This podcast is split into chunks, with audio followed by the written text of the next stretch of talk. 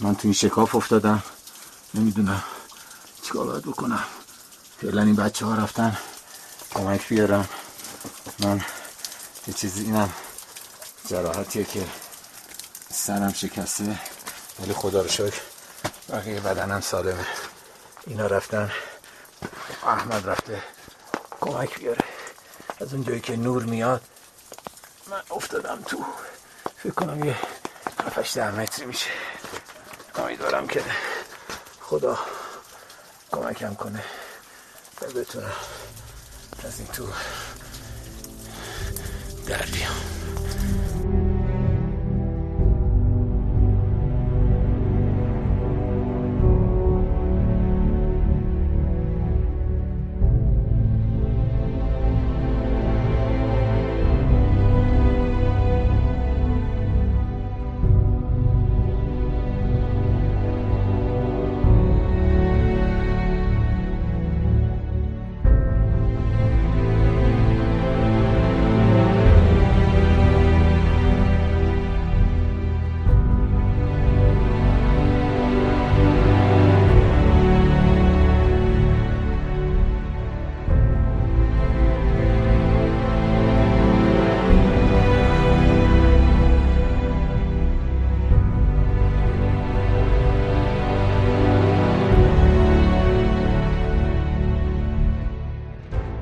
سلام. به بیسکم خوش اومدید.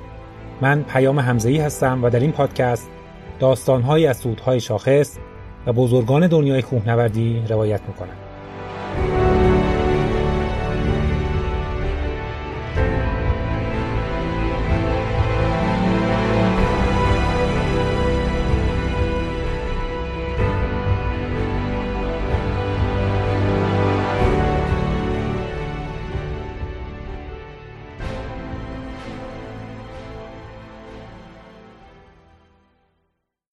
یاد و نام شوروی سابق با تغییر نام قله های کمونیست به اسماعیل سامانی و لنین به ابن سینا کم کم رو به فراموشیه. اما هنوز کوهی در پامیر وجود داره که نامش یادآور سیطره نظام کمونیستی در این خطه است. قله‌ای که زیر سایه 7000 متری های پامیر گمنام مونده و برای طبقه برجوا جذابیتی نداره و برای صعودش باید با انقلابی پرولتری راهی کوهستان دورافتاده شاخدارا در تاجیکستان شد تا بر بلندای 6723 متریش ایستاد. این اپیزود داستان اولین صعود ایرانی ها بر روی قله کارل مارکسه.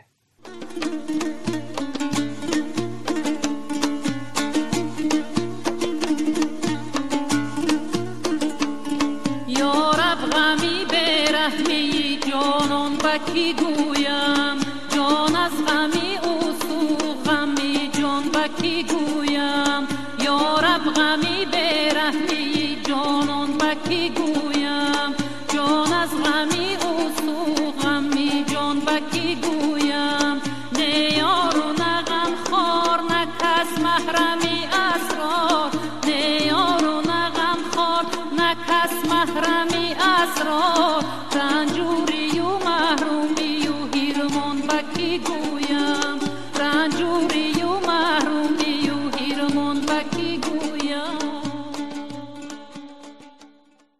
قله کارماکس در جنوب غربی کشور تاجیکستان و در استان بدخشان در نزدیکی مرز افغانستان واقع شده.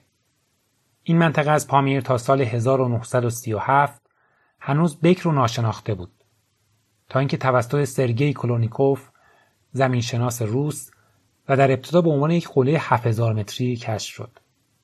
اما فرصت صعودش تا پایان جنگ جهانی دوم به دست نیومد و اولین صعود در سال 1946 به سرپرستی ایوگنی بلتسکی از پیشگامان کوهنوردی شوروی سابق صورت گرفت. ایرانی ها تا سال 96 برنامه روی این قله نداشتند. پیشنهاد سود این قله توسط همایون معیدزاده مطرح شد و به همراه آقایان مهدی عباسی و احمد نیکبیان تصمیم به صعود این قله گرفتند. موضوع شکلگیری تیم سه نفره ما برای صعود قله کارماکس در کشور تاجیکستان در واقع اواخر سال 95 این کار انجام شد و آقای همایون معیزاده به عنوان پیشنهاد دهنده این صعود احمد نیکبیان که دوست من بود و بنده مهدی عباسی که این تیم سه نفره رو در اواخر سال 95 تشکیل دادیم. ایده سعود برای آقای همایون معیزاده بود که منم توسط زنده یاد نیک بیان با آقای معیزاده آشنا شدم. چون آقای نیک بیان قبلا به همراه ایشون یه صعود به قله کازبک در گرجستان داشتن. از ابتدای سال 96 من خودم شروع کردم به جمعوری اطلاعات در مورد این قله و در تلاش بودم که بتونم فیلم و عکس و گزارش برنامه از این قله ناشناخته پیدا کنم. خیلی جستجو کردم و در فضای مجازی و اینترنت و اینا ولی خیلی نتونستم مطلب و گزارش برنامه منسجم و خیلی کاربردی پیدا کنم. به صورت پراکنده چندین گزارش برنامه بود که خب حالا یا تیمای روسی رفته بودن اغلب.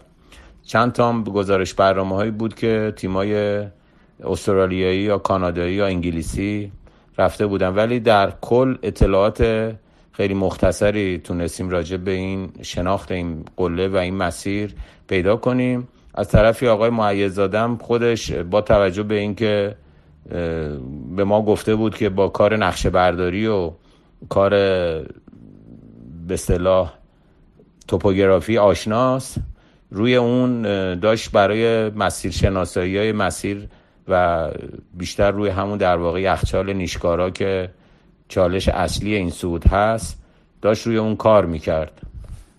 نتیجه این جستجوها و تلاش ها برای شناخت این قله و این مسیر دستاورد زیادی متاسفانه برای ما نداشت و مهمترین در واقع اون نکته ای که می‌شد روش تکیه کنیم این بود که تمام گزارش هایی که به حال جسته گریخته گیر ما اومده بود این نکته رو تاکید داشت که فصل سعودش دقیقا برج چهار و پنج یعنی برج تیر و مرداد خودمون میشه. اما متاسفانه برنامه ریزی که شده بود توسط آقای معیدزاده برای این برنامه در اواخر اردیبهشت بود. در واقع علت اصلی خوب پیش نرفتن برنامه و ایجاد مشکلات عامل اصلیش البته از دید خود من انتخاب زمان نامناسب بوده. به حال توی اواخر فروردین تیم کار خودشو بدون چارچوب خاصی یعنی این تیم سه نفره ما بدون اینکه اردوهای تعریف شده داشته باشه بدون اینکه مشخص باشه از مثلا نقطه A قراره بریم تا نقطه B. و چه تنوعی تو اردوها باید باشه و چه اهدافی رو باید دنبال کنیم اصلا اینطوری نبود. و به صورت خودجوش و همین در واقع دوستانه اردوهایی انجام می‌شد. مثل مثلا سعود توچال شبمونی مثل سعود دماوند از شمالی. در حد همین بود برنامه های تدارکاتی و در واقع آماده سازی ما. البته خب هر کسی برای خودش به صورت شخصی آمادگی جسمانی یا تمرینات کوهنوردی شد داشت. ولی اینکه این تیم قرار یه انسجامی داشته باشه قرار یه از یه نقطه به یه نقطه برسه و بعد وارد این برنامه بشه این اصلا توش پیش بینی نشده بود. کارهای تدارکات برنامه و خریدا داشت انجام می‌شد. آقای معیزاده اومد تهران برای کارهای ویزاش. و همون روز من دعوتشون کردم با آقای نیک بیان. هر دو نفر رو به منزل ما و اومدن. روز شماره برنامه رو قبلا در آورده بود و پیش بینی این بود که ما دو هفته توی منطقه باشیم. سود و فرود انجام میشه و یک هفته برای اینکه از تهران بریم تا پای کار یعنی بریم شهر دوشنبه و از اونجا بریم توی منطقه و, و برگردیم مجموعا برنامهمون سه هفته ای تعریف شده بود آقای معیدزاده ساکن ارومیه بود و به همین دلیل امکان اجرای برنامه های مشترک با دو عضو دیگه تیم که ساکن تهران بودند وجود نداشت.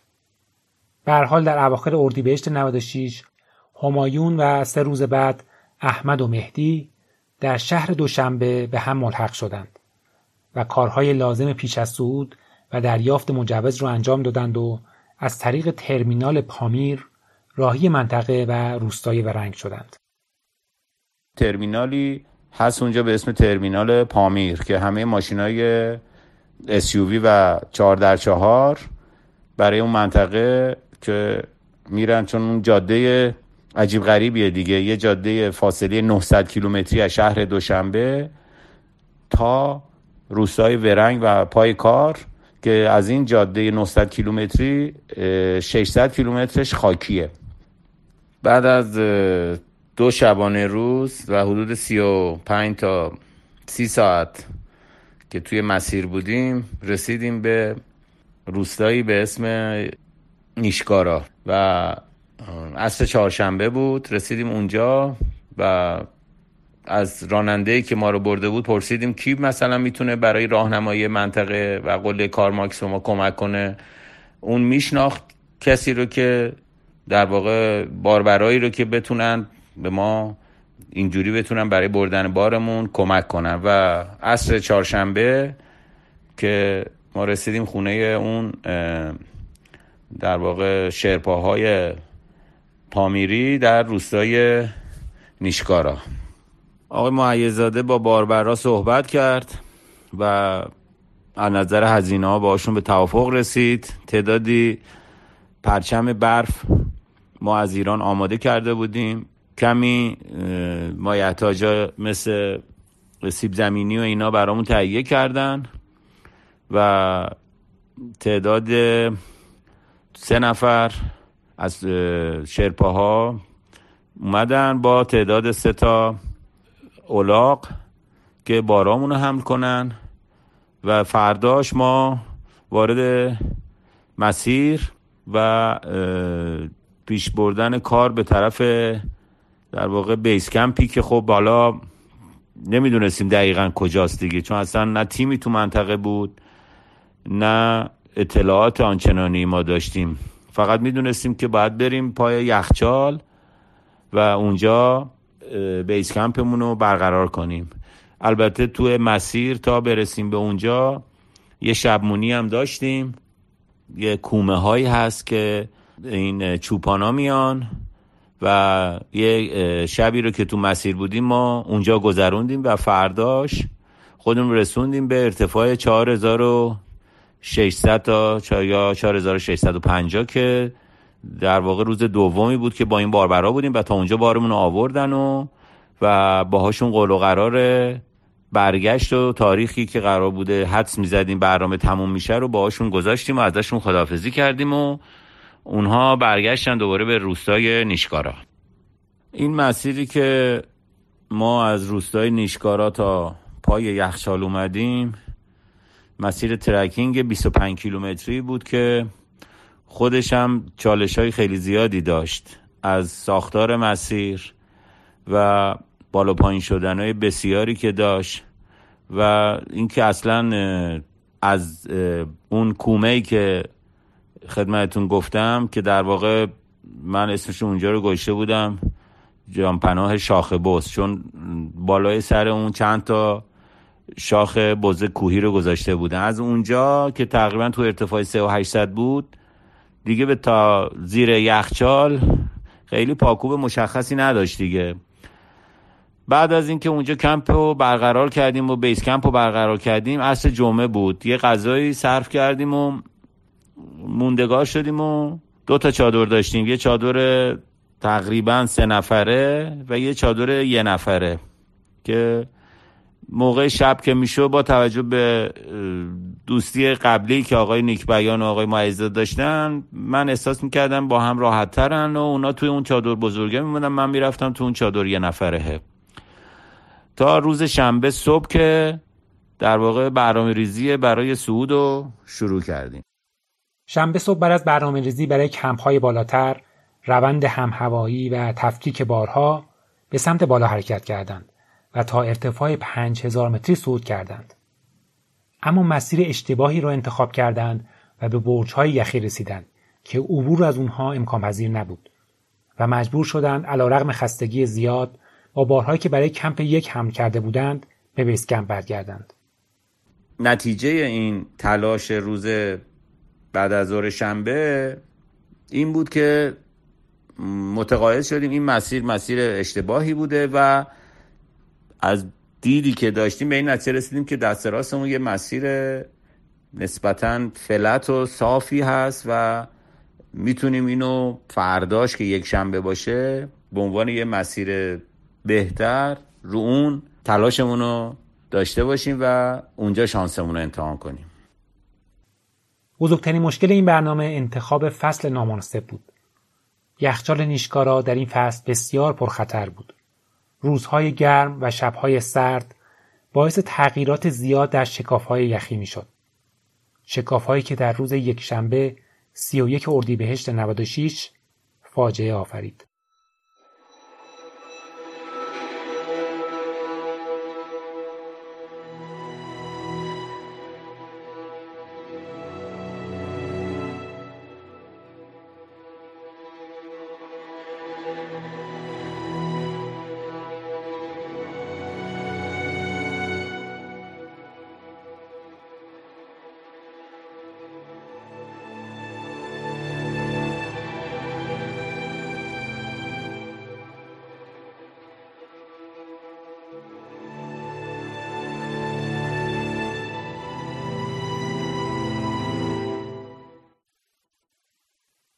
ما در موقع مناسب و در فصل مناسب توی منطقه نبودیم. ما توی ماه می یا اردیبهشت خودمون بودیم که شرایط یخچال طوری بود که یخچال نیشکارا طوری بود که نه کاملا یخ زده باشه مثل زمستون و نه شکافاش مشخص شده باشه و دیده بشه. یه چیز بینابین بود. و به خاطر همین ما نمی‌دونستیم که کجای مسیر می‌تونه شکاف داشته باشه و کجاها نه. به حال روز سی و یکم ما بعد از خوردن صبحونه سه نفری ساعت هشت با بستن کرامپون و و به قصد شناسایی مسیر با یه مقدار وسایل سبک هر سه نفر از چادرها اومدیم بیرون. تعدادی با خودمون پرچم برف آوردیم که توی مسیر نصب کنیم که بتونیم مسیر رو ببینیم هم توی برگشت هم توی رفت که در واقع از طریق جی پی اسی که توی گوشی آقای نیک بیان بود ترک مسیر هم برداشته می‌شد. امیدوارم که امروز بتونیم مسیر درست رو پیدا کنیم چون دیروز تا پنج و صد رفتیم خیلی هم تلاش کردیم کوله هم خیلی سنگین بود. در واقع داشتیم بارگذاری می‌کردیم ولی متاسفانه نتونستیم مسیر اصلی رو پیدا کنیم اینم قله. احمد بیا. بیا ماشاءالله.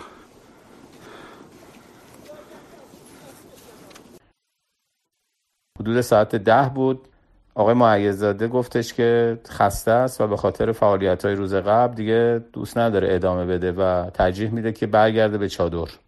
بعد از ما پرسید که شما شرایطتون چجوریه؟ ما گفتیم خوبه و گفت پس من برمیگردم.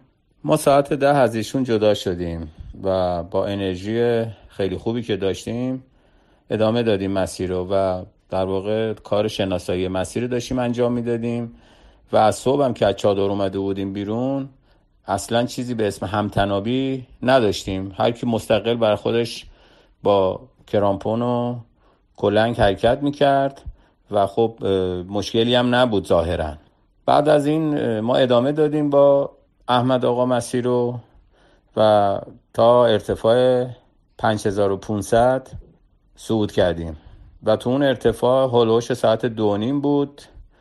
دیگه فهمیدیم که خب الان توی مسیر هستیم و خیلی هم خوشحال بودیم از اینکه مسیر ما رو آزار نداد و نگاه کردیم دیدیم یک دهلیزی بزرگ که بعد وارد اون بشیم و برای روزهای آینده مسیر رو شناختیم و اینکه می‌تونیم تو همون 5500 کمپ اولمون رو بزنیم که دیگه بنا شد که برگردیم و روز بعدش بتونیم بارای کمپ یک رو منتقل کنیم به همون ارتفاعی که اون خودمون نشسته بودیم.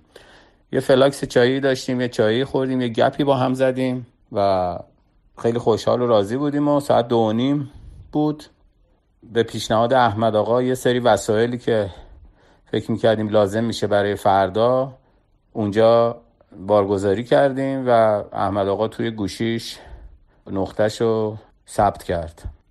به سمت base camp حرکت کردیم با کمک رد پای خودمون و پرچمای برفی که تو مسیر گذاشته بودیم داشتیم می اومدیم هوام خوب بود و مشکلی نداشت فقط خیلی گرم شده بود. یعنی ساعت سه بعد از ظهر اینا خیلی هوا گرم شده بود که ما با یه دونه استرج حرکت می‌کردیم. یه چیزی حدود مثلا 45 دقیقه چادر بیس کمپ بودیم که من جلوتر حرکت می‌کردم و احمد آقام با فاصله 3 4 متر پشت سر من بود.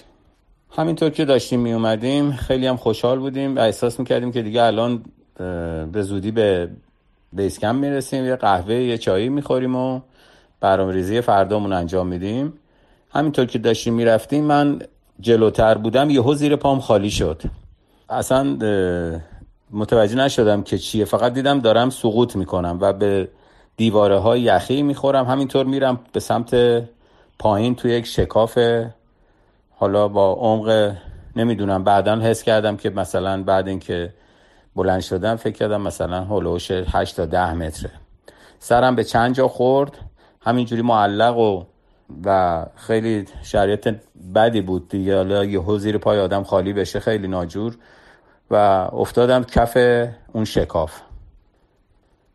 بعد چند دقیقه گذشت تا خودم رو پیدا کردم. من فکر می‌کنم مثلا هلوهوش چهار تا چهار و نیم بود ساعت که من تو این شکاف افتادم. از اون جایی که افتاده بودم یه حفره ایجاد شده بود مثلا به قطر یک متر تا یک متر و نیم. احمد آقا اون بالا وایساده بود من نگاه میگه ازم پرسید که اوزاد چطوره؟ جایید نشکسته؟ گفتم نه. چک کردم بعد باورم نمی‌شد که دست دادم به صورتم. فقط دیدم سرم شکسته و روی اون جایی که افتاده بودم رو برفا خون اومده بود. اما ظاهرا بدنم دست و پام سالم بود. احمد گفت من میرم کمک میارم و یعنی با همایون برمیگردیم میایم تو رو با تناب در میاریم. و یه دلداری به من داد که نگران نباش و رفت. دو ساعت از رفتن احمد گذشت و هیچ خبری ازش نشد. مهدی توی شکاف سردش شده بود و سرش خونریزی می‌کرد. تختی انرژی شده بود و توان حرکت هم نداشت. با یک کلاه پشمی سعی کرد جلوی خونریزی رو بگیره. کت پرش رو پوشید و یه شکلات خورد. به بالای سرش و جایی که سقوط کرده بود نگاه کرد و به نظرش اومد بالا رفتن از اونجا غیر ممکنه. خسته و ناامید شده بود و داشت به این نتیجه می رسید که از این شکاف راه خلاصی نداره. از خودش یه فیلم گرفت و فکر کرد که این آخرین فیلمیه که خانوادش می‌بینه. بعد همینطور که به اطراف و دیوارهای یخی نگاه می‌کرد ناگهان یک روزنه کوچیک دید که ازش نور ضعیفی وارد شکاف میشه. کرامپونهاش رو که کنار کولش بود به پاش بست و به طرف نور حرکت کرد. دیگه از اومدن احمد تقریبا نامید شدم و یه فکر بسیار نگران کنندم مثل رد و برق از ذهنم رد شد که نکنه احمد اصلا به بیس کمپ نرسیده و جلوتر از من خودش توی شکافی افتاده باشه. به ساعتم نگاه کردم به ساعت موبایلم ساعت شیش و نیم شده بود. دیگه تصمیم خودم رو گرفتم. با تردید و کمی ترس به سمت همون روزنه نوری که از داخل شکاف از سمت دیگه بود حرکت کردم. اولش کمی زیر پام خالی شد. بعد به سمت بالا می‌رفتم. از این نیشای کرامپون کمک گرفتم. خودم به صورت خوابیده بین دوتا دیواره قرار دادم. کم کم خودم رسوندم قسمت بالا. باتوما رو که کنار کوله پشتیم بود در آوردم با گل برف باتوم تلاش کردم به اون قسمتی که لایه های برفش نازکتر بود و کمی نور می اومد ضربه بزنم. یا اولش به یخ خورد ولی انقدر ادامه دادم بالاخره ضربه هایی که من زدم برفا ریخت. آسمون رو دیدم. نمی‌تونم بگم چقدر خوشحال شدم. بدنم تمام آدرنالین شده بود. بعد دست راستم رو حرکت دادم با باتون و برفا رو شکستن دست چپم قندیلایی که اونجا بود به حالت گیره نگر داشته بودم خودم. دیگه تقریبا رو پاهام ایستاده بودم. اون دهانه که گفتم و تونستم به اندازه بدن خودم بازش کنم. اندازه تقریبا قطر یه تایر یه ماشین. خودم بالا کشیدم. دیگه لبه شکاف بودم و به سمت بیرون رو داشتم قشنگ می‌دیدم. به هر انرژی که داشتم تو خودم جمع کردم و خودم کلا انداختم بیرون. یکی دو تا عکس اون از دهانه اون شکاف گرفتم و احساس خیلی خوبی داشتم. خوشحال بودم. احساس پیروزی می‌کردم. از طرفی هم از نیمدن احمد و معیزاده نگران بودم. و پیش خودم می‌گفتم الان من اینا رو ببینم بهشون میگم چرا انقدر منو نگه داشتین اینجا؟ چرا زودتر نیومدین؟ همین تو همین افکار بودم و تو همین پاکوبی که در واقع جلوم بود و مربوط به صوبمون بود داشتم می اومدم به طرف چادر بیس کمپ. حدود ده دقیقه که رفتم از شکاف که اومدم بیرون ده دقیقه راه رفتم با صحنه که بدترین صحنه زندگیم بود مواجه شدم.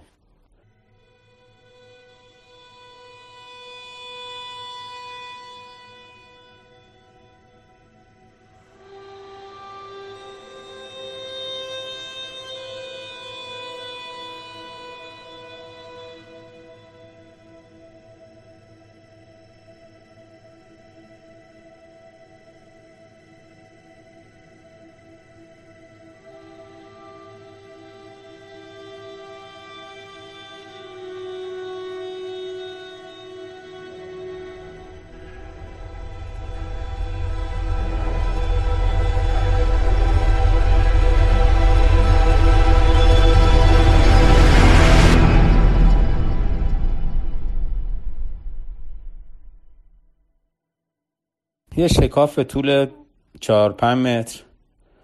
عرض نیم متر رو دیدم که روی اون دهانه اون شکاف و تقریبا تو وسطاش باتومای احمد رو دیدم. کمی جلوتر اومدم کلای آفتابی احمدم دیدم. باور کردنش خیلی برام سخت بود. فکر می‌کردم دارم خواب می‌بینم. اصلا اینا واقعیت نیست. کمی جلو اومدم به شکاف نزدیک شدم. صدای ناله احمد از تو شکاف میومد چند بار احمد رو صدا کردم ولی فقط جواب من ناله بود و احمد فقط ناله می‌کرد و جواب منو نمی‌داد. این که برم نزدیک نزدیک شکاف جسارتش نداشتم. با فاصله نیم متری دهانه شکاف ایستادم. دوباره صدای ناله احمد فقط میشنیدم. فقط فکر کردم که باید هرچی سریعتر بیام پایین و بیام به کمپ. و معیزاده رو برداریم بیایم احمد رو تلاش کنیم که درش بیاریم. حس درونیم به من می‌گفت که شرایط خیلی بدتر از اون هست که من دارم می‌بینم. کوله خودم و, و یکی از باتومام رو به عنوان نشونه گذاشتم تو همون شکافی که احمد بود که نزدیک اون شکاف. به سمت پایین حرکت کردم. حدود 100 تا 150 متر اومدم. مهدی نگران و مضطرب در حالی که درد داشت و از دیدن اتفاقی که برای احمد افتاده شوکه شده بود با عجله به سمت بیسکم به راه افتاد. به خاطر آشفتگی و وضعیت روحی بدی که داشت یه جا مسیر رو اشتباه رفت و همینطور که با عجله پایین می‌رفت زیر پاش خالی شد و دوباره توی شکاف عمیقی افتاد. به دیوارهای یخی می‌خورد و همینطور پایین می‌رفت و بعد توی آب سردی که داخل شکاف بود افتاد. تا کمر داخل آب فرو رفت. باورش نمی‌شد دوباره توی شکاف افتاده. با ناامیدی به بالا نگاه کرد. شکاف تاریک بود و نور خیلی ضعیفی از جایی که افتاده بود واردش می‌شد. کمی که گذشت کفش های دو پوشش پر از آب و سنگین شد. خیست شده بود و از سرما می لرزید. کاملا ناامید و مستحصل شده بود و دیگه حتی به فیلم و عکس گرفتن هم فکر نمی کرد. با خودش گفت احمد توی شکافه. همایون هم اصلا نمی‌دونه چه اتفاقی برای ما افتاده. هیچ کس نمی‌دونه من اینجا. با ناامیدی یه بار دیگه به بالا نگاه کرد بلکه بتونه راهی برای خلاصی از این شکاف پیدا کنه. می‌دونست که کسی به کمکش نمیاد و به زودی هوا تاریک میشه و توی آب سرد حاصل از دو به یخها زیاد دوام نمیاره. به دیوارهای یخی نگاه کردم یه تاخچه بود اندازه یه دونه کاغذ آچار دیدم که شاید بتونم اینو به عنوان سکو روش بیستم و یواش یواش تلاش کنم برای بالا رفتن. اولش با تردید یه پا خودم رو گذاشتم روی سکو و متوجه شدم که محکمه. پای دومم که گذاشتم و تکیه خودم به دیوار یخی پشتی دادم و فکر کردم که چیکار باید بکنم و فهمیدم که اگه بدنم رو کمی بالا بیارم و از نیش کرامپونا به دیواره های روبرو بکوبم می‌تونم 20 سانت بالا بیام. با همین روش کم کم بالا اومدم. به اون دهانه شکافی که افتاده بودم نزدیک شدم. شاید مثلا این بالا اومدن من از شکاف حدود مثلا 20 دقیقه طول کشید. بالا اومدم. هنوز انرژی داشتم. در آخرین نقطه که بالا اومدم خودم فیکس کردم. یه نفسی کشیدم به پایین شکاف نگاه کردم دیدم اگه دوباره بیفتن دیگه اصلا توان بالا اومدن ندارم و ممکنه اصلا سالم نمونم و دیگه جای اشتباه و خطا نبود. تمام نیرویی که تو وجودم مونده بود که در واقع آخرین ذره های انرژی بود و جمع کردم و یه محاسبه ذهنی با اندازه دهانه شکاف کردم و خودم با تمام انرژی به بیرون پرت کردم. وقتی از شکاف بیرون اومد تمام بدنش شروع کرد به لرزیدن. هوا تاریک و خیلی سرد شده بود. باتومش رو از دست داده بود. هدلامپش هم توی کوله بود که به عنوان نشونه کنار شکاف گذاشته بود. افتان و خیزان توی تاریکی به طرف پایین به راه افتاد. چند بار زمین خورد. تلو تلو می‌خورد و نمی‌تونست درست راه بره. هین پایین رفتن ناگهان نیش کرامپونش فرو رفت به پشت پای چپش و آه از نهادش بلند شد. دیگه نمی‌تونست روی پاه راه بره. می‌دونست که نزدیک چادرهای بیس کمپه. یخچال که تموم شد رسید به سنگهای بزرگ کنار رودخونه. توی تاریکی چهار دست و پا روی سنگها به طرف چادر رفت. نور هدلامپ همایون رو دید. صداش زد. اما همایون به طرفش نمی اومد. همایون رو صدا کردم و کم کم به چادر نزدیک شدم. نور هدلامپ همایون رو می‌دیدم. اونو صدا می‌کردم. ولی نور به طرف من نمی اومد که بعدا خودش گفت ترسیده بوده و فکر می‌کرد که یه مثلا موجود عجیب غریبیه داره میاد بالا. به حال به طرف من اومد و زیر بغل منو گرفت. چند متری تا چادر منو کمک کرد. چادر رفتم. ساعت شاید حدود نه یا نه و نیم شب بود. کاملا خیس بودم. بهش گفتم که چه بلایی سرم اومده و بهش التماس کردم که بره به کمک احمد. با تلاش زیاد لباسا و کفشامو به کمک همایون در آوردم. نمی‌تونستم حرف بزنم. فک و چونم از سرما به شدت به هم می‌خورد. درون دو تا کیسه خواب رفتم. در همین چند دقیقه به همایون آدرس محل شکاف و اینکه کوله من اونجاست و خواهش شد و التماس به اون که به کمک احمد بره. همایون ترسید و مضطرب و گیج شده بود. بالاخره آماده شد. با یه کوله و کیسه خواب فلاکس آبجوش و کلنگ و طناب. به محل شکافی که من گفته بودم رفت. من داخل چادر در حال لرزیدن و نگرانی و ناامیدی چیزی حدود سه ساعت گذشت. همایون اومد و گفت که شکاف رو پیدا کرده و کوله منم دیده و حتی اونو پایین, پایین ترم آورده بود. ولی صدایی از درون شکاف نشینده بود. ساعت حدود یک نیمه شب بود. با قصه و گریه و اندوه فراوان و با امید به اینکه همه اینا کابوس باشه و فردا همه چی طوری دیگری بشه. تو چادر انفرادی و منم تو چادر دو نفره شبی پایان ناپذیر و تلخ و پر اندوه و پشت سر گذاشتم. ساعت پنج صبح صبحونه خوردیم و برای اینکه بریم بالا برسیم بالا سر شکافی که احمد توشه خودمون رو آماده کردیم. ساعت هشت محل شکاف رسیدیم. هیچ خبری نبود و هیچ صدایی نمی اومد کمی به شکاف آقای همایون معیزاده نزدیک شد یه کارگاه زد و و خودش رو رسون به دهانه شکاف و گفتش که چیزی نمی بینم و صدایی نمیاد و به حال نمی‌تونیم کاری بکنیم. یه صحبتی با هم کردیم که الان چیکار باید بکنیم و چه تصمیمی بگیریم؟ به این نتیجه رسیدیم که برگردیم روستا. ما تلفن ماهواره ای نداشتیم و اون جایی هم که کمپمون بود و منطقه یخچال نیشکارا و اون کوههای پامیر اصلا چیزی به اسم آنتن موبایل وجود نداره دیگه. حتما باید تلفن ماهواره داشته باشی. حتما باید با اینجور وسایل درخواست کمک بکنی. ولی خب غیر از که ما سه نفر هیچ کس هیچ تیمی تو منطقه نبود. این امکانات ارتباطی رو نداشتیم و چیزی به اسم تیم پشتیبان نداشتیم. به حال برگشتیم به چادر بیس کمپ. یه خود وسایل برداشتیم و و با یه کوله سبک برگشتیم به طرف روستای نیشکارا. یعنی 25 کیلومتر رو پیمایش کردیم تا به روستا رسیدیم. حدود ساعت هشت شب بود رسیدیم به روستا. اهالی روستا از دور ما رو دیدن و شرایط روحیمون و وضعیتی که داشتیم احساس کردن و احتمالا متوجه شدن که مشکلی برام پیش اومده و به حال ما سه نفر بودیم رفته بودیم و الان دو نفر هستیم. اصلا قرار نبود انقدر زود برگردیم. اومدن به طرف ما و بغز من ترکید بعد از دو روز تلخ و باور نکردنی و این همه مشکلات با اونها یه خورده گریه کردم. به من بغل کردن. کمی آروم شدن ما رو بردن خونهشون. بعد اون شرپای ما اسمش ایوب بود. گفت من باید به پلیس امنیت خبر بدم. گفتیم باشه مانعی نداره. خبر دادن و اونا اومدن تو این فاصله ماکارونی که عمده غذای اون اهالی پامیر. به حال آدمای فوق العاده شریف و مهربانی هستن. و خب به حال نظر مالی محدودیت هایی دارن که با هزینه های زندگی رو باید صرف جویی کنن و با سیب زمینی و ماکارونی و اینا بیشتر غذای عمدهشون.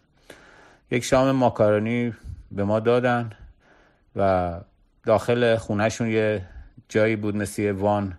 یه ذره آب گرم کردم و من بدنم انگار کلا متلاشی شده بود. دیگه همه جام درد می‌کرد. رفتم اونجا یه خود آب گرم گرفتم رو بدنم و ساعت 11 شب پامم که عفونت کرده بود به خاطر این نیش کرامپون. یه نفرم اومد گفت دیگه این از زمان بخیهش گذشته. یه پمادی چیزی زد و ما رو بردن با یه ماشینی روستای 15 کیلومتر اونورتر یک روستایی به اسم ورنگ که پاسگاه صلاح انتظامی و امنیتیشون بود. در واقع بازجویی ما رو اونجا شروع کردن تا ساعت سه نصف شب که اصلا نمی‌دونستم. من دیگه بدنم طوری شده بود نمی‌تونستم اصلا دراز بکشم می‌تونستم بشینم. خیلی درد داشتم تو ناحیه کمرم. مهدی اون موقع نمی‌دونست که دو تا از مهرهای کمرش شکسته. به حال صبح شد و ما دیدیم که باید با ایران تماس بگیریم و اطلاع رسانی کنیم خبر بدیم کمک بخوایم. دیگه از صبح سهشنبه این فرایند درخواست کمک به دوستامون به فدراسیون به هر کس که می‌تونستیم به توی ایران رو شروع کردیم. ساعت حدود پنج صبح بود که تلفنم زنگ زد. از خواب بیدار شدم و شماره نگاه کردم. دیدم با دو تا صفر شروع شده شماره. خیلی ترسیدم. پشت خط مهتی صحبت کرد با صدای گرفته و گفت کامبیز متاسفانه برای ما مشکلی پیش اومده در مسیر و احمد حدود سه روز داخل شکاف افتاده. و نیاز به کمک داریم. مطلعات کامل ازش گرفتم و موضوعاتی که باعثی حالا در اون زمان لحظه بگم می‌شد خدمتش عرض کردم دلداریش دادم و بعد گفتم میتی جان خیلی خیلی مواظب خودتون باشین. من سعی می‌کنم از طریق دوستان موضوع پیگیری بکنم و خبرش رو بهت میدم. بعد از ارتباطی که قطع شد من زنگ زدم به دوست عزیزم آقای مسعود آقا بالایی. و سالاست تو منطقه تیانشان کار می‌کنه. خوشبختانه مسعودم گوشی برداشت باش صحبت کردم. ما مسعودی جو مشکلی برای بچه های ما در منطقه بدخشان پیش اومده فقده کارل مارکس. چه باید کرد؟ مسعودم گفت که یکی از دوستام هستن تو منطقه. کونورد خوبیه و خلبانه. من با ایشون صحبت می‌کنم بیدم که چه کارایی میشه کرد. و در نهایت خب این موضوع پیگیری شد. مثلا خیلی زحمت کشید.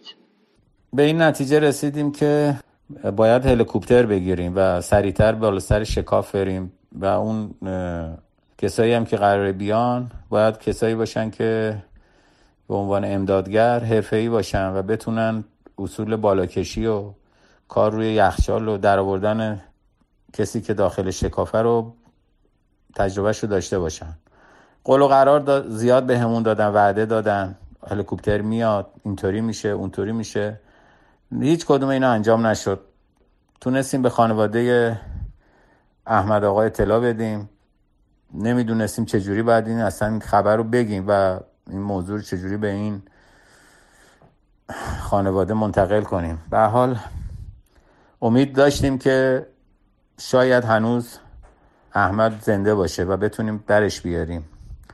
روز سهشنبه رو به این منوال گذشت. روز چهارشنبه یه مؤسسه توی تاجیکستان هست که ایالت بدخشان و که اینا فرقه اسماعیلیه هستن. اینا یک حامی دارن به اسم آقاخان کریم آقاخان امام چهل و نهم شیعیان اسماعیلیه شاخه نظاری است.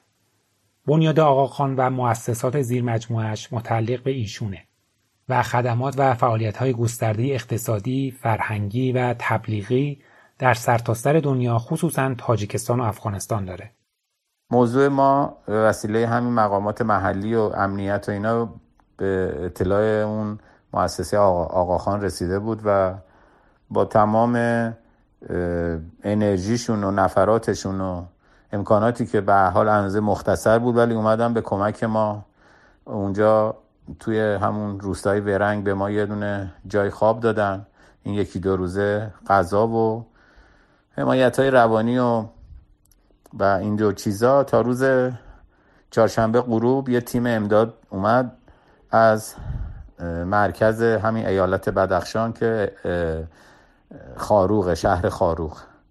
اینا اومدن و با حدود ده یازده نفر و ابزار و کلنگ و تناب و برانکار و نردبان فلزی آلمینیومی و اینا. توسط یک آقایی به اسم آقای نعیم که اونجا رئیس امنیت بود و خیلی هم انسان شریف و بزرگواری بود و خیلی به ما کمک کرد. توسط ایشون هماهنگ شده و بنا شد پنجشنبه ما مجددا بریم توی منطقه برای جستجو و تلاشی که ببینیم چطور میشه. صبح پنجشنبه حرکت کردیم اومدیم توی رسیدیم به بیس کمپ یعنی در واقع همون 25 کیلومتر ترکینگ رو دوباره پیمایش کردیم و اون تیمم حالا با ارتفاع خود مشکل داشتن اون بچههایی که برای امداد اومده بودن. آموزش خوب ندیده بودن آمادگیشون برای این جور کارا خیلی مناسب نبود. بیشتر اینا امداد جاده ای بودن. به حال ولی دیگه امکانات و شرایط این بود دیگه. بیشتر از این نمی‌تونستن باسه ما کاری بکنن. و حال شب پنجشنبه اونجا خوابیدیم. جمعه صبح با چهار پنج تا از اونا شروع کردیم به بالا رفتن و رفتیم بالا سر شکاف تا ساعت یک و دو بعد از ظهر. هوام کمی خراب شده بود یه کمی برف می اومد و حال شکاف رو پیدا کردیم. اون نشانه که باتومای احمد اونجا بود و دیدیم. کارگاه زدیم و وسیله تناب این بچه هم کمک کردن و دهانه شکاف وارد شدن. کمی فرود رفتن و ولی میشه بگی که اونا خودشونم ترسیده بودن بچههایی که برای کمک اومده بودن. یعنی خب تجربه این کارو نداشتن و وارد شکاف نشدن به اون صورت. آقای معیزاده خودش وارد شکاف شد. حدود دو متر یا سه متر فرود رفت. بعد به من گفتش که احمد رو می‌بینم ولی عمق این شکاف خیلی زیاده مثلا 17 18 متر عمقشه. احمدم سرتر شده بدنش و با سینه اینطور که ایشون می‌گفت لای این شکاف لاخ شده بدنش و گیر کرده. به حال با این تیم غیر حرفه‌ای که اومده بود بهتر از این نشد عمل کردی داشته باشیم. و به نتیجه که همه رسیدن اینه که برای درآوردنش خیلی کار پر ریسکیه و و شدنی نیست. به خصوص که حدود چهار پنج روزم از روی قضیه گذشته بود. با تلفن ماهواره که اونا داشتن این تیم امداد با تهران صحبت کردیم. با دوستامون و شرایط رو بهشون گفتیم. خانواده آقای نیکبیان انتظار نداشتن که چند نفر دیگه به خطر بیفتن و کار ریسکی انجام بشه به خاطر اینکه بتونیم پیکر احمد رو برگردونیم و به این نتیجه رسیدن که همینجا عملیات متوقف بشه. برگشتیم به بیس کمپ و اون تیم امداد و نجات که اومده بود برگشتن به پایین و من و همایون معیزاده داخل چادر موندیم. از اونا خواهش کردیم که بگن باربرا بیان بالا که ما بتونیم این همه بارمون رو دوباره برگردونیم به روستا دیگه. یک روز گذشت و اونا در واقع یک شنبه شنبه نه یک شنبه اومدن و کمک کردن ما برگشتیم به روستا. متوجه شدیم که اون حمایت های مؤسسه آقاخان همچنان برای ما ادامه داره و پیش بینی کرده بودن ماشین آورده بودن و ما رو تا خاروق که همون مرکز ایالت بدخشانه رسوندن. اونجا هتل داشت. در حد مثلا یه جای هتلای مثل مسافرخونه های خودمون. بعد تونستیم یه حمام بریم غذا بخوریم. شب اونجا موندیم و فرداش با کمک همونا و با ماشینی که اونا داشتن به طرف شهر دوشنبه حرکت کردیم. ساعت تقریبا ده یازده شب رسیدیم به شهر دوشنبه و اونجا دیدیم که برای ما هتل رزرو کردن یه هتل پنج ستاره. که من بهشون گفتم اینجا ما نمی‌تونیم بیایم خیلی گرونه ما پول این هتل رو سخت برامونی هزینه رو بخوایم بدیم. گفتن اصلا شما مهمان آقاخانین. هیچ پولی نمیدین شما تحت حمایت ایشون هستین و این کارا رو این مؤسسه داره انجام میده. دیگه شب اونجا بودیم. فرداش از طرف سفارت ایران اومدن دنبالمون. دیگه ما در واقع با اون بچههایی که ما رو آورده بودن و کمک کرده بودن از مؤسسه آقاخان خدافزی کردیم و از اینجا به بعد سفارت ایران ما رو حمایتش رو برای ما شروع کرد. من شرایط بدنیم خیلی اذیتم می‌کرد.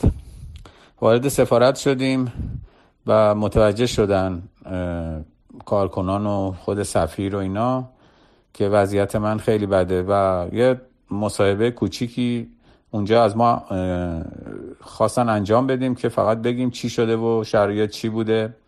بعد از اون منو بردن یه بیمارستان خیلی مجهزی به اسم بو علی داخل همون شهر دوشنبه نزدیک سفارتم بود با راننده و سفارش کردن که کلا امارای و سی تی اسکن و چکاپ کاملی از من انجام بشه. بعد از انجام این آزمایشات متوجه شدیم که دو تا مهرهای کمر من شکسته مهره L4 و L5 پامم که خب اون مشکل شکافی که برداشته بود عضله دو قلوی پای چپم. عفونت کرده بود سرم هم که اونطور شکسته بود. با کمک دکترا و آزمایشگاه و سی تی اسکن و بیمارستان و حال این کارا انجام شد و چند روزی مرتب من می‌رفتم بیمارستان میبردن راننده منو می آورد و پانسمان می‌کردن و اینا مسکن به میدن انواع اقسام داروها رو. تا پنجشنبه شد که دیگه آقای معیزاده بلیتش چون با هواپیمایی آسمان اومده بود بعد برمیگشت و منم بعد یک شنبهش برمیگشتم. ایشون برگشت و منم تا یک شنبه اونجا بودم. یک شنبه از طریق سفارت هماهنگ کردن و بارای من و بارای احمد رو گذاشتیم داخل یه پاترولی و اومدیم فرودگاه و سوار هواپیما شدیم اومدیم ایران و دوستامون بزرگوارا محبت کرده بودن اومده بودن فرودگاه به عنوان دلجویی از من و دیدار. آقای نجاریان هم جزو کسایی بود که اومده بود اون روز فرودگاه. و اینطوری شد که اولین تلاش ایرانی ها بر روی قله کارل مارکس با فاجعه همراه شد.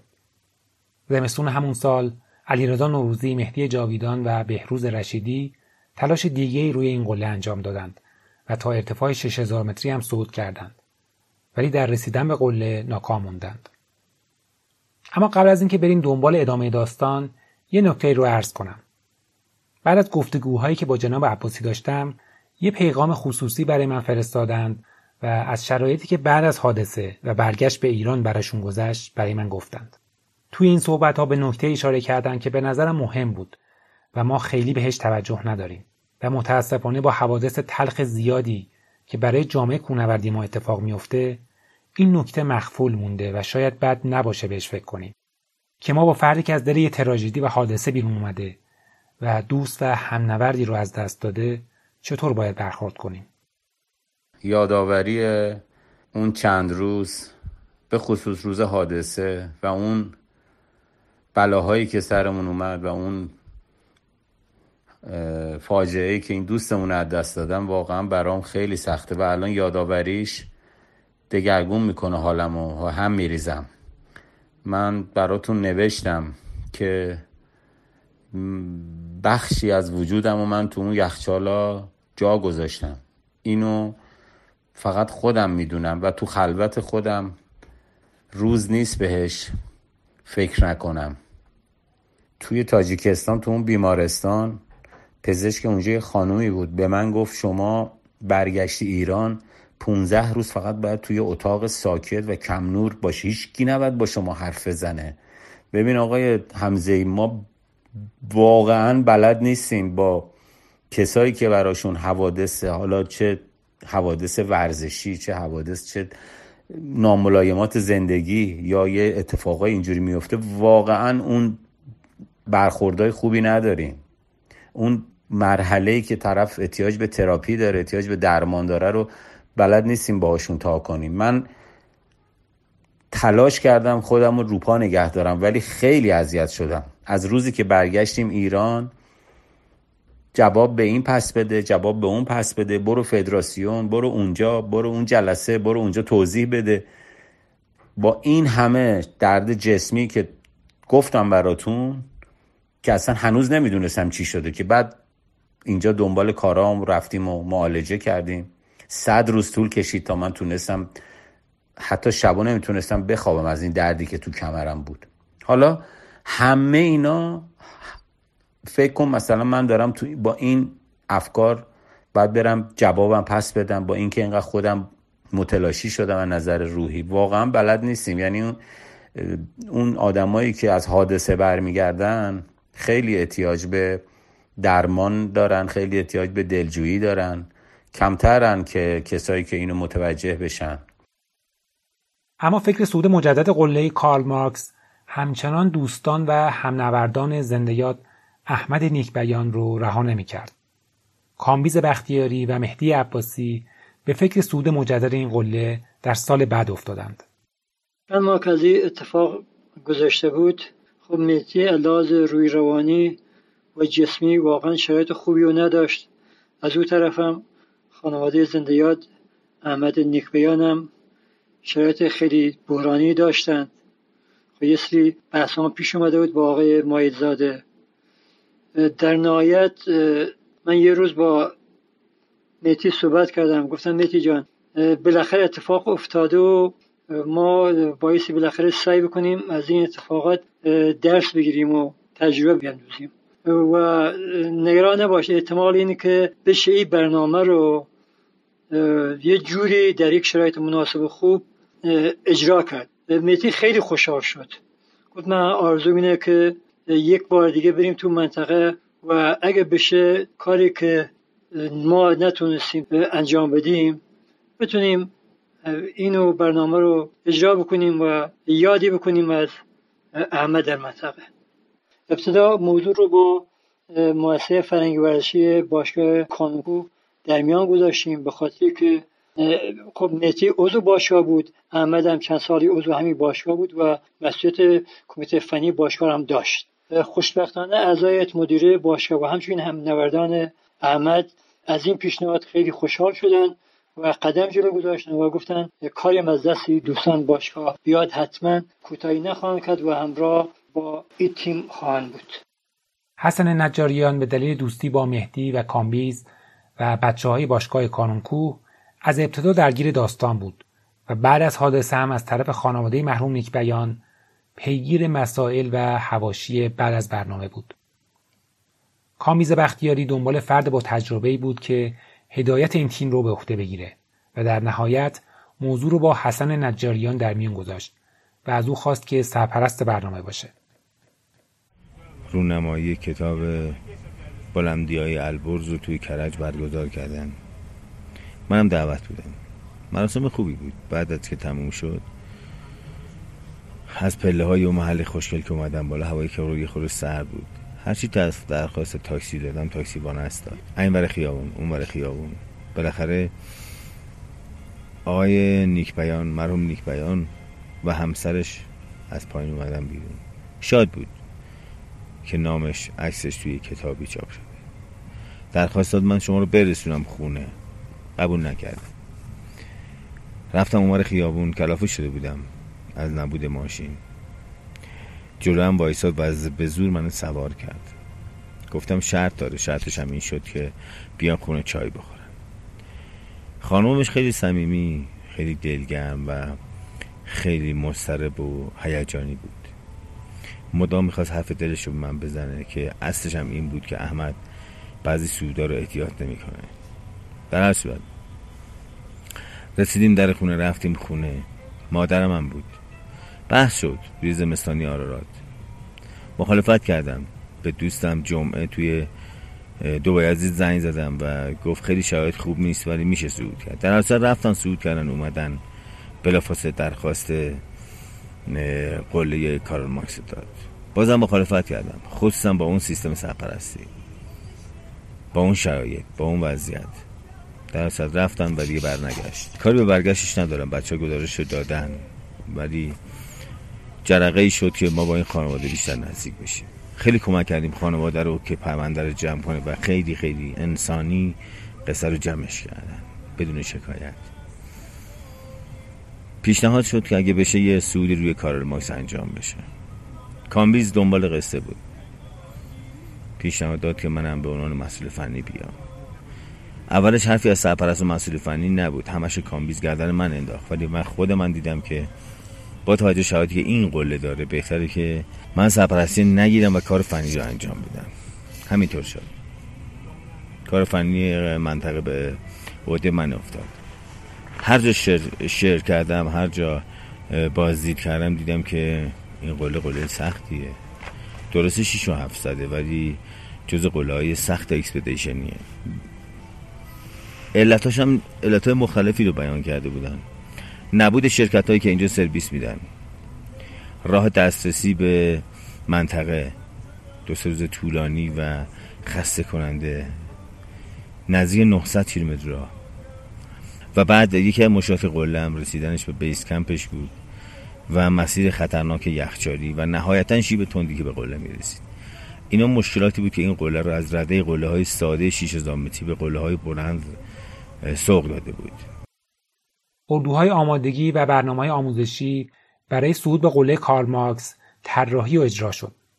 اغلب نفرات تیم تجربه فنی و صعودهای بلند نداشتند.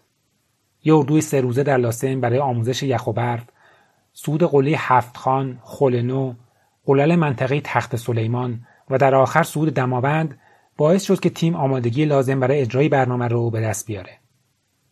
در پایان این هشت اردو سیامک عینی مهدی زکریازاده، علی اکبر سرعتی به همراه مهدی عباسی و کامبیز بختیاری به عنوان سرپرست و حسن نجاریان به عنوان مسئول فنی نفرات نهایی برای اعزام به تاجیکستان بودند.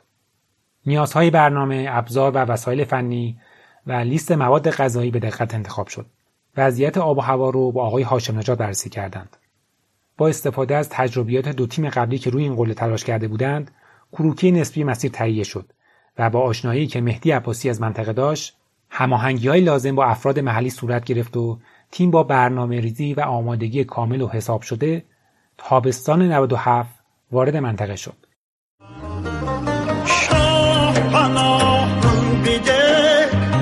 خسته را آمدم. آه نگاهم مکن. غرقی گناه آمدم. شاه پناهم دیده.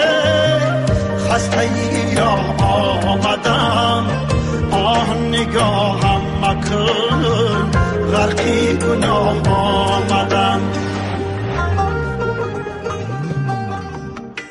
راهی خراسان چنین ماهی خراسان چنان.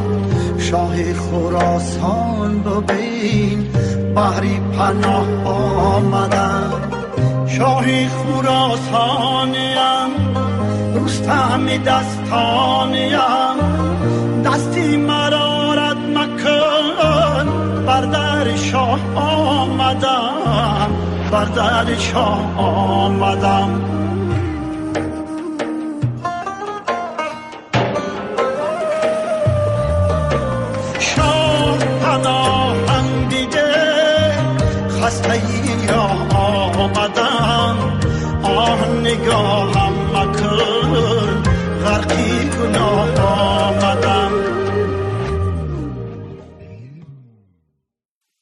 بعد از دو روز پیمایش از مسیری سخت و طولانی به محل بیسکم در پیشانی یخچال نیشکارا رسیدند.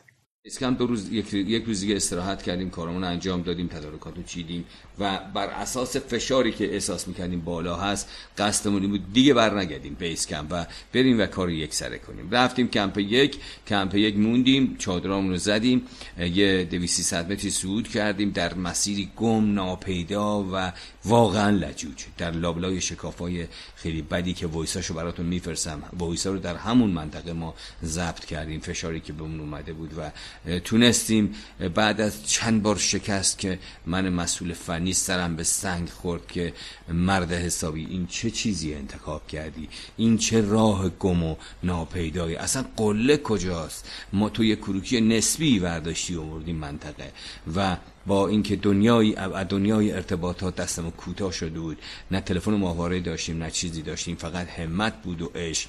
به هر حال تونستیم اون روز که میریم بالا بتونیم به یک فلاتی برسیم که سر یک دوراهی قرار گرفته بود که با توجه به ارتفاعی که گرفته بودیم حدود 6000 متر بود.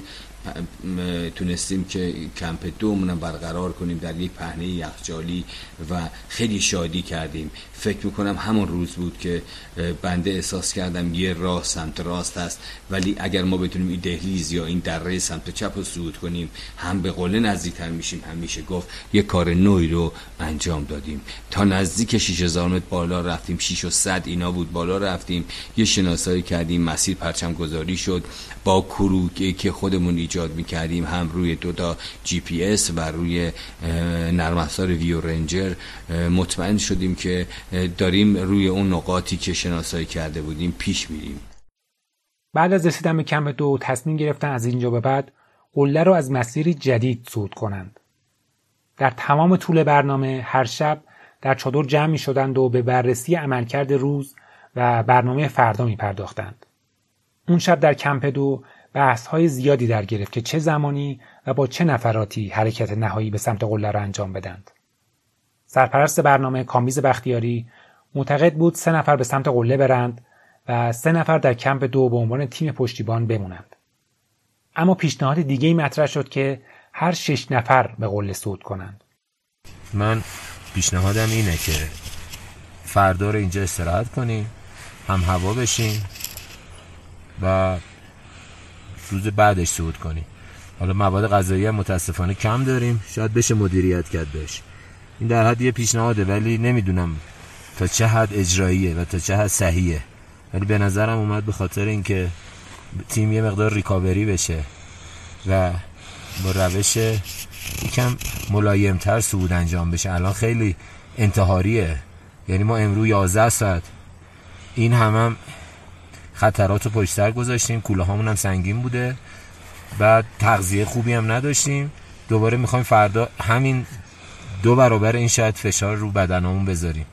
شاید بشه با یه استراحت اکثریت تیم صعود کنه. یعنی بریم روی صعود حد اکثری. پیشنهاد من اینه. علی آقا شما؟ امروز روز خیلی سنگینه و بچه ها کلا تیم پشت سر گذاشتش الان از محلی که وسایل به کمپ یک ادوانس ما زده بودیم به بعدش کولا واقعا سنگین بود مسیر خیلی پر خطر پر چالش بود و اصلا یه دنیای خاصی اینجا این یخچالا این نقابا شکافایی که هستش هیچ کدوم ما همین تصوری از همچین حجمی ازش نداشتیم. که مثلا میگم یه سقوط خیلی ساده داشته باشیم ببینیم مثلا 200 زیر پامون خالیه. توش هم این آینه میمونه. اصلا دیس وحشتناکی هست توش می‌بینیم. واسه همین امروز واقعا فشار زیاد رو بچه ها همه بوده. آقای نجاری هم خیلی زحمت کشیده امروز و واقعا هنرمندانه آوردن بالا. یعنی اصلا دیگه بحث تکنیکال نیست. واقعا هنرمند بود تو این قضیه. نشون داد که این کار تو اصلا تو ذاتشه. ولی واسه برنامه فردا من پیشنهاد اینه که هم عباسی هم گفتش ما فردا اینجا استراحت بکنیم. و یه تیکه از مسیری که باید بریم که الان هنوز حداقل برای ما هم ناشناخته است. یه بار بریم مسیر تا جایی که می‌تونیم بریم بالا. مثلا تا 6200 300 بریم بالا 400 تا بریم بالا. راحت بریم بالای صعود کنیم برگردیم این پایین. روز بعدش خیلی آرام و چیز همه انشالله با هم دیگه صعود بکنن. ارتفاع کوره سنگین. آدم اصلا در واقع نابود می‌کنه. هرچی وزن اضافه داده بشه زیر پا بیشتر خالی میشه.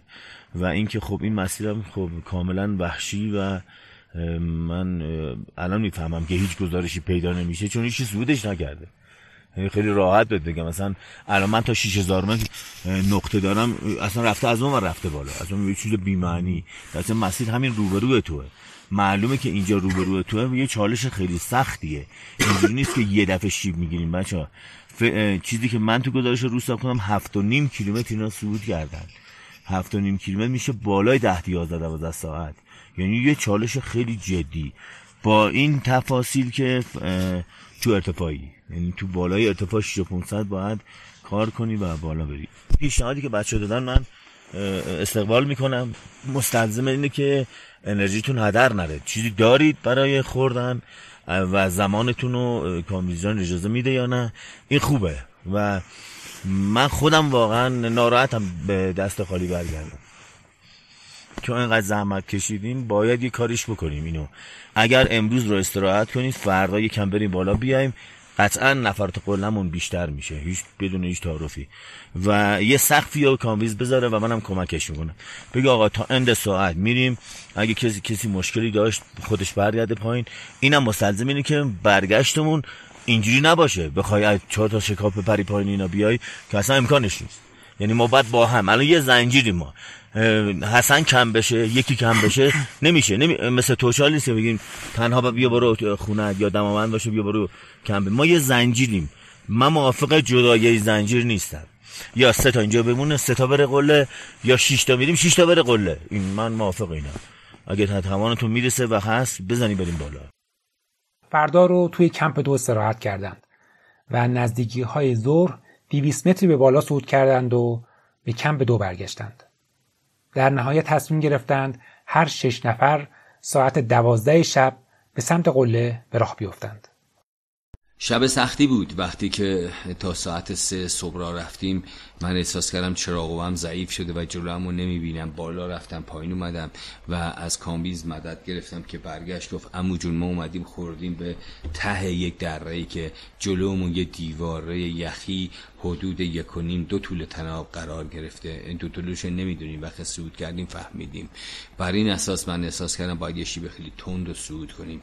اولاش یخ بلور بود یواش یواش یه جاهایی شل می‌شد صف می‌شد و من تونستم یه پنجامتری و بالا برم و به طور عجیبی به یک شکاف وحشتناک خوردم که کنار شکاف کارگاهی رو هم با استفاده از میخ یخ و سنگ و یه بلوک کوچیکی کند کندم یه کارگاه مطمئن ایجاد کردم تناب ثابت کردم و فقط میشه گفت سپیده صبح کمکمون کرد. وقت باز شد فهمیدیم که وارد چه جهنم بزرگی شدیم و اینجا فقط باید با عشق ممارست فنی و تفکر آروم آروم خزید توی دل آخرین دهلیزی که ما رو به در واقع گردنه اصلی برسونه که یک طرفش به یالی دیگه می‌رسید و به پایین می‌رفت و یک طرفش هم ما رو آروم آروم میرسون به زل چپی قله کارل ماکس قله کارل ماکس کارل ماکس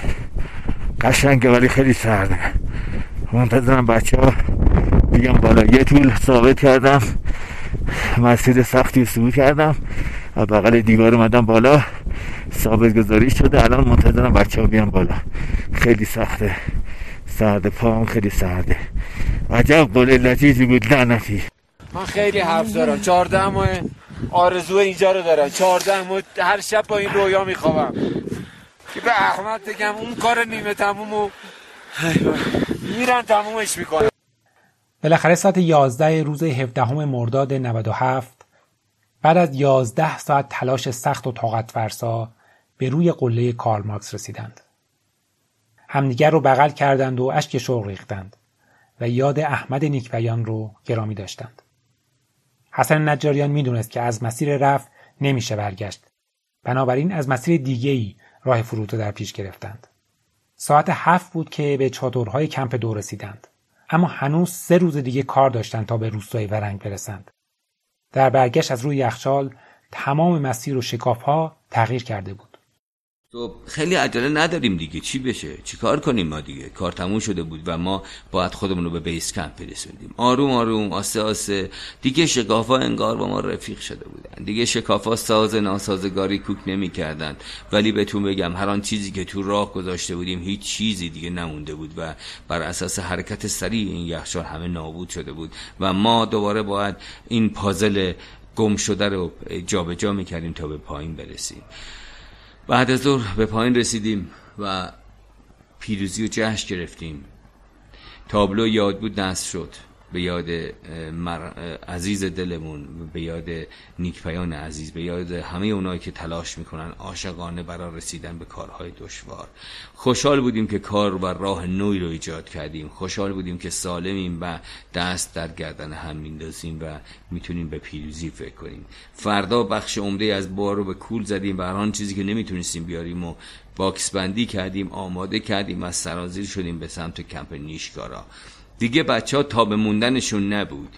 از یک رودخونه بسیار مهیب در به شکل دایره دستامو تو دست هم یک مبارزه جانانه کردیم و رودخونه گذشتیم. خیلی سر لج داشت که یکی از ما رو بگیره ولی موفق نشد. ما باید با هم به خونه برمیگشتیم. اسگاهی رسیدیم به کمپ نیشگارا دوغ لذیذ و دوغ خوشمزه کمپ. جان تازه داد به این تیم و تصمیم گرفتم که یکی باید اینجا بمونه که اون بارو صاحب بشه.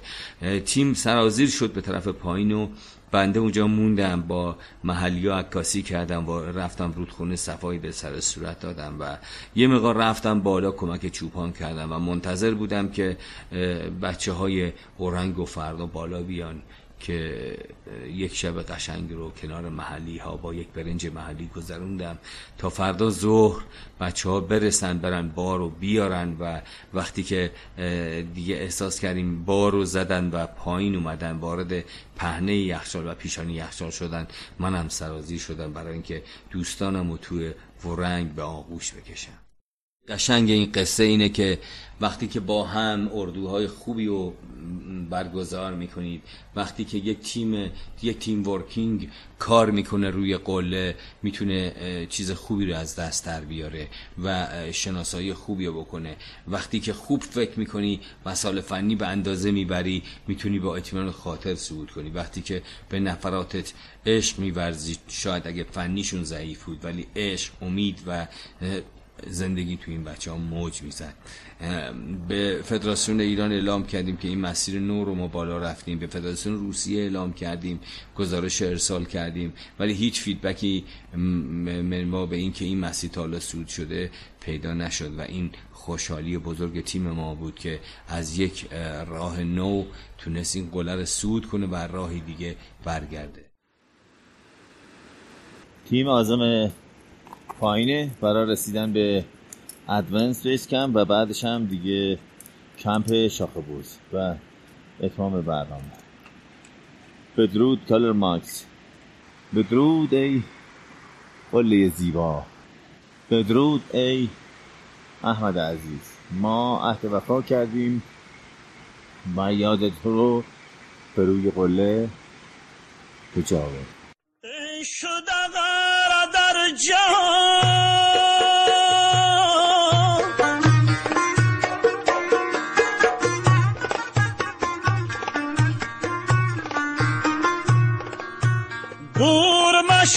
دور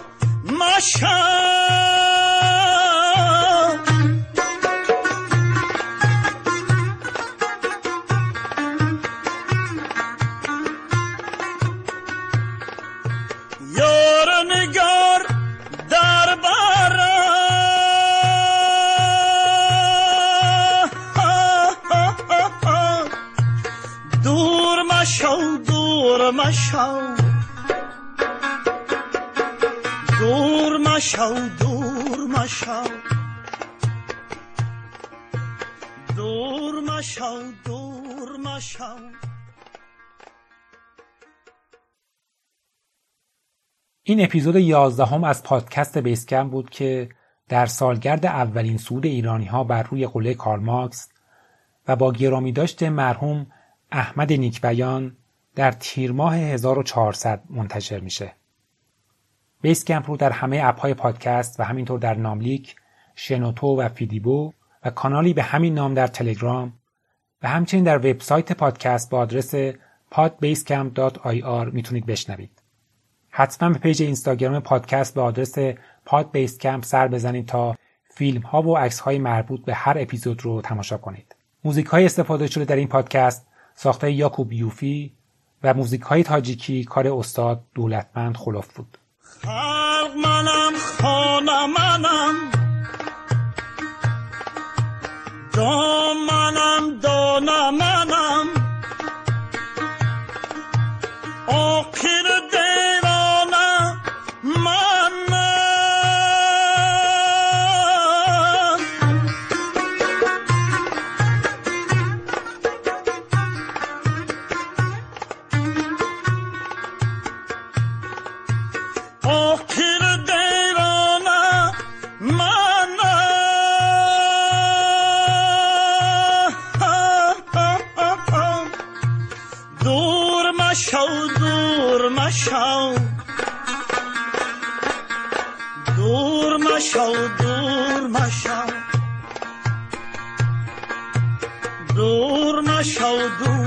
Masha.